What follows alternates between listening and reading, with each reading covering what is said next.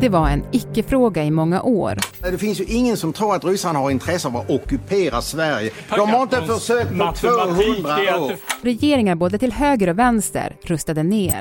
Och vad gör man då med alla prylar som 600 000 soldater inte längre behöver? Jo, i huvudsak så förstör man. Men sen började björnen i öst åter att röra på sig. Well, there's been a lot of speculation about where the Russian troops are. Well, here they are. They're now on the road to Tbilisi. Och efter Rysslands storskaliga krig är allt förändrat. Och försvaret har blivit en valfråga. Och jag vill passa på att tacka dig, Ulf, för det mycket goda samarbetet. Men alla tycks ju vara överens. Tack, Magdalena. Eller? Det här är en valspecial från Dagens Story, där vi i 6 avsnitt går igenom väljarnas viktigaste frågor. Jag heter Alexandra Karlsson.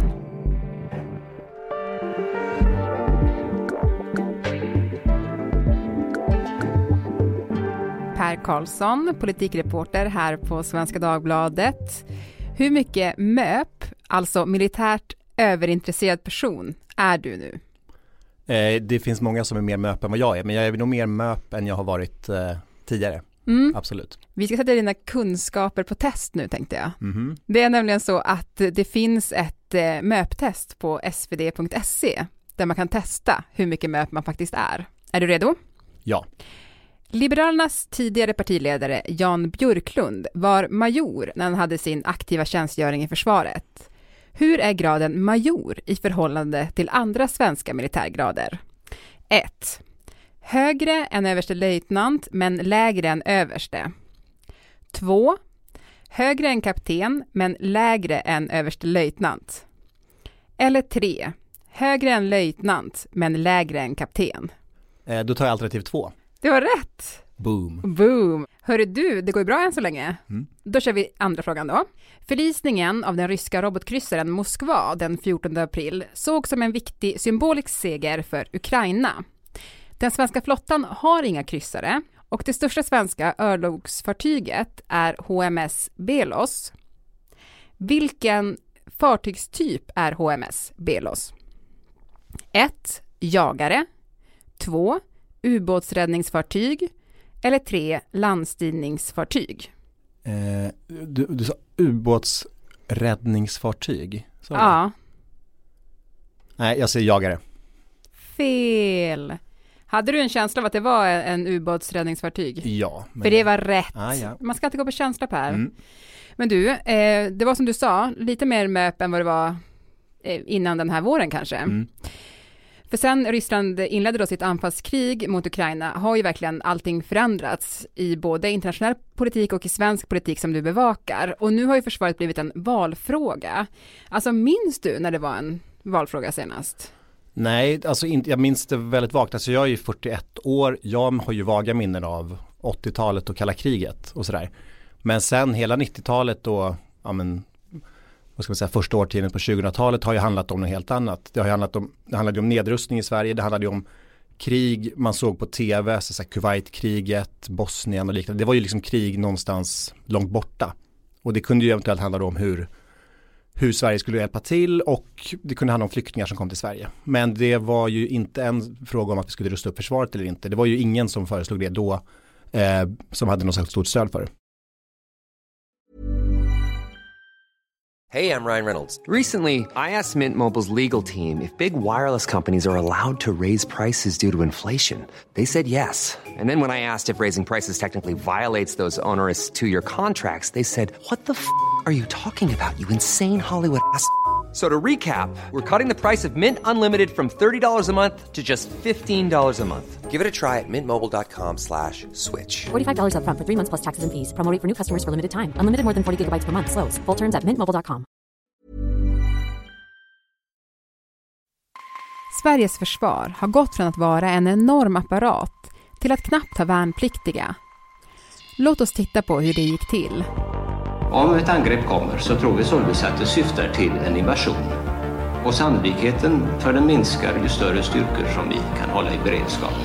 Under kalla kriget hade Sverige ett invasionsförsvar som bestod av 850 000 personer. På marken skulle vid ett krig 500 000 svenska män boxeras på cyklar eller skidor för att sen till fots möta en invaderande fiende. vilket i praktiken innebar Sovjetunionen. Vad är det man ska skrika när man träffar fienden? Strimla, stycka, skära. Lever fosterlandet eller hurra. Varför då? Det ska inge självförtroende och sammanhållning bland grabbarna. Hjälper det då, tror du? Nej. Men när Sovjet föll 1991 ändrades det svenska försvaret radikalt.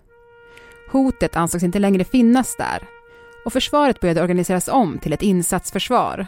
Alltså ett betydligt mindre försvar som främst skulle kunna användas vid internationella uppdrag. Den största nedmonteringen skedde 2004. Och trots att försvaret traditionellt varit en kärnfråga för högerpartierna fortsatte nedrustningen när alliansen kom till makten 2006. 2007 avgick den moderata försvarsministern Mikael Odenberg i protest mot besparingarna. Jag vill kunna se mig själv i spegeln och jag vill kunna se Försvarsmaktens anställda i ögonen. Sen förändrades allt. South Ossetia is one of two regions of Georgia that Russia took over in a war in 2008. Russia's actions this week have raised serious questions about its intentions in Georgia and the region. Och när Ryssland 2014 annekterade Krim kom den stora vändningen i svensk försvarspolitik. I ett nytt försvarsbeslut 2015 beslutade man att tillföra pengar till försvaret. Och sedan dess har upprustningen fortsatt. Men du, om man lyssnar på debatten nu så känns det ju som att alla tycker rätt lika om försvaret. Men är det så? Mer eller mindre ja, men man är inte överens om hur man ska nå målet. Okej, och vad är man inte överens om där? Alla är överens om att Sverige, alltså nu då när Sverige har ansökt till medlemskap till NATO så hade man redan innan det bestämt att försvaret ska upp till 2% av BNP. Det man inte är överens om nu är hur snabbt det ska gå. Och då har vi högerpartierna som pratar om att det ska ske redan till 2025 och medan då regeringen lite mer säger så här, men det ska väl gå så fort det går ungefär. Men då, och försvaret brukar prata om ungefär 2028. Så att man är inte överens om hur snabbt det ska gå. Men målet, alltså man kom ju överens nu i våras i försvarsberedningen. Alla vill rösta upp. Alltså miljöpartister, vänsterpartister, alla. Mm. Men 2% av BNP, det är ju en ganska kraftig ökning till försvaret. Är man överens om hur det ska finansieras? Nej, det kan man inte säga. Alltså, Socialdemokraterna, eller den socialdemokratiska regeringen pratar ju om en beredskapsskatt som man väl kan tolka som ungefär som en värnskatt. Det som fanns men togs bort ganska nyligen. Medan högern då, som inte brukar vara ett stort fan av nya skatter eller höjda skatter, de har istället snackat om alltså prioriteringar. Vi kommer bara satsa tiotals miljarder på försvaret, men då måste vi prioritera. Och de pratar ju om att det här är en av statens kärnuppgifter som högern brukar prata om att det måste fungera för att landet ska fungera. Sverige är ju inne i en NATO-process nu som ju ser ut att bli lite jobbigare än vad vi först trodde och den lever i sitt eget lilla liv. Men jag tänker ur ett inrikespolitiskt perspektiv, alltså finns det skiljelinjer i hur partierna ser på vilken roll Sverige ska ha i NATO? Alltså man kan väl säga så här att debatten under våren om Sverige skulle vara med i NATO eller inte har ju liksom helt överskuggat vad vi skulle ha för roll i NATO. Och framförallt så handlade ju debatten om Socialdemokraterna, eller det var ju mest en intern socialdemokratisk debatt om de skulle svänga eller inte, vilket de gjorde väldigt snabbt så. Men exakt hur Sverige ska ha, vad ska ha för roll, där är det lite vagare. Självklart har ju de partier som har varit för NATO länge tänkt med på det. Det man kan säga är väl att ingen egentligen är sugen på att det ska finnas kärnvapen i Sverige eller att vi ska ha permanenta baser. Men exakt vad Sverige ska ha för roll, det är något annat. Man pratar om att vi skulle ha en väldigt viktig roll i vår del av alltså hur vi ligger geografiskt i alliansen. Och man pratar om vad Sverige är bra på, att vi är bra både till sjöss och i luften. Man pratar om vad Finland är bra på. Men mer än så har man väl inte kommit. Det är också det man ska prata om när man väl kommer in i själva den här ansökningsprocessen, vilket ju nu blockeras av Turkiet. Mm. Men hur mycket kan ett eventuellt då framtida NATO-medlemskap påverka Sveriges prioriteringar i hur man bygger upp försvaret? Man kan väl säga att det som ett argument för ett NATO-medlemskap av de som tyckte det var ju att hade vi inte gått med i NATO hade vi behövt rusta upp ännu mer. Alltså då pratar man om, man kunde göra siffror som 3,5-4% av BNP för att om vi då skulle stå utanför behöver vi vara bra på allt själva. Mm. Sen är det såklart att man måste kunna stå emot några dagars alltså anfall, innan hjälpen kommer. Men det är också svårt att svara exakt om det kommer bli en debatt om hur vi ska rusta upp när man inte har bestämt alltså vägen framåt till när. Om man tänker då försvaret i stort och att det är ganska likt här nu mellan partierna och blocken och samtidigt kommer det vara en stor valfråga. Alltså vad finns det för skillnader? Är det bara tidsaspekten? Alltså historiskt, det är ju en högerfråga, absolut. Och, och Moderaterna säger ju nu att, vilket det har de säkert rätt i också, att det är de som har pushat den här processen framåt. Det var de som ville kalla in försvarsberedningen. Det var de som drog NATO-processen framåt. Samtidigt så kan ju Socialdemokraterna alltid säga, för de här partierna ligger ungefär lika högt i förtroende hos väljarna i den här frågan, att det är ju vi som har fattat de här besluten om att börja rusta upp Sverige igen. För det var ju en socialdemokratisk regering när man började rusta ner, och sen alliansregeringen fortsatte ju det. Så att det är svårt att se exakt, jag har svårt att se att någon ska kunna vinna jättemycket väljare på den här frågan. Väljarna vill veta vad som händer framåt, man får inte betalt för det man har gjort förr på det sättet. Det som har hänt under våren, Rysslands krig, ökad medvetenhet om vår egen sårbarhet och NATO-debatten har gjort att frågan om försvaret sillat upp som top of mind hos väljarna. Intresset för att söka sig till hemvärnet har ökat dramatiskt senaste tiden. För att förstå hur frågan växt i betydelse kan vi gå till statistiken. I december 2021 ansåg 13% att det var en viktig valfråga enligt SIFO.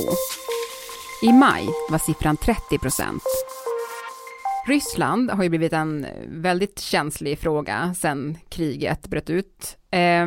Och det har ju avslöjats flera Rysslands kopplingar till SD både i nutid och tidigare. Alltså hur ser de här kopplingarna ut?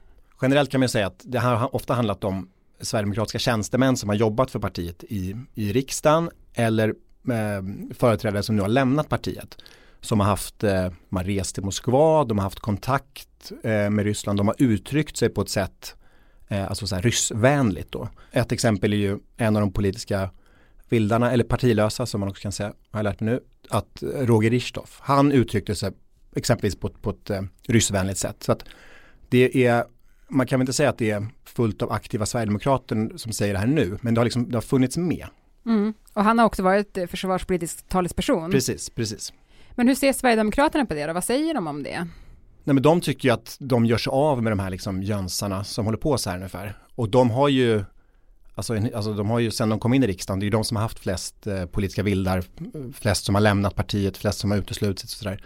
De menar ju att så här, det här är inte ett problem för oss just nu. Och menar att det här bara är en bricka i en kritik då från oppositionen. Jag tror att kommer det sådana här avslöjanden i valrörelsen, då kan det absolut bli ett problem både för dem och för hela alltså trovärdigheten i det regeringsalternativet. Mm. Ja, men för hur besvärande ser Ulf Kristersson på de här kopplingarna nu? Han har ju tidigare pratat om ett problem då för Moderaterna att samarbeta med Sverigedemokraterna, sa han, var bland annat synen på internationellt samarbete, synen på Ryssland och så. Så låter det inte riktigt längre. Anledningen till att han inte vill ha dem i regering är att de är oerfarna. Mm. Ja, men till sist Per, svenska myndigheter har ju varnat för risken för utländska påverkanskampanjer under valet i höst och då från Ryssland till exempel. Alltså hur sannolikt är det? Det är svårt att säga såklart, men jag tror att det kan bli en väldigt speciell situation, och det har ju både Ulf Kristersson och Magdalena Andersson varit inne på, att man kommer ha ett riksdagsval i Sverige medans vår process om att gå med i NATO pågår. Vi hade förra gången en väldigt lång regeringsbildning. Det är väldigt känsligt, det kan bli väldigt skakigt så. Men det här är ju såklart myndigheter och partier medvetna om. Sen hur Ryssland agerar, det får man ju se. Men jag tror att det finns att man är beredd på det här. Mm. Så NATO-ansökan kan få en regering på plats snabbare? Alltså, det skulle ju funka som ett argument. Alltså, många politiker gillar ibland att säga att vi måste ta ansvar. Och det här, om man ska ta ansvar för någonting, så är väl det att alltså vi har ett krig i vårt närområde och att Sverige är på väg in i NATO. Ja, nu behövs det ansvarstagande och en regering på plats snabbt. Mm. Tack Per för att du var med i Dagens Story. Tack så mycket. Hey, I'm Ryan Reynolds. At Mint Mobile, we like to do the opposite of what Big Wireless does. They charge you a lot. We charge you a little. So naturally, when they announced they'd be raising their prices due to inflation, we decided to deflate our prices due to not hating you. That's right. We're cutting the price of Mint Unlimited from $30 a month to just $15 a month.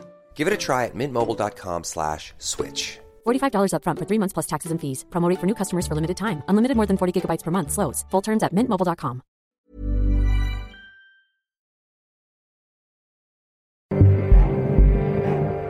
Programmet idag producerades av Elina Romelioto. Redaktör var Teresa Stenler från Matern. Och jag heter Alexandra Karlsson. Vill du kontakta oss så mejla till dagensstory@svd.se. Klippen i programmet kom från SVT, CNN, P4 Sörmland, Dokument inifrån, Försvarsmakten, Deutsche Welle och Vice News. Musiken som hördes var Tapto med Arméns musikkår.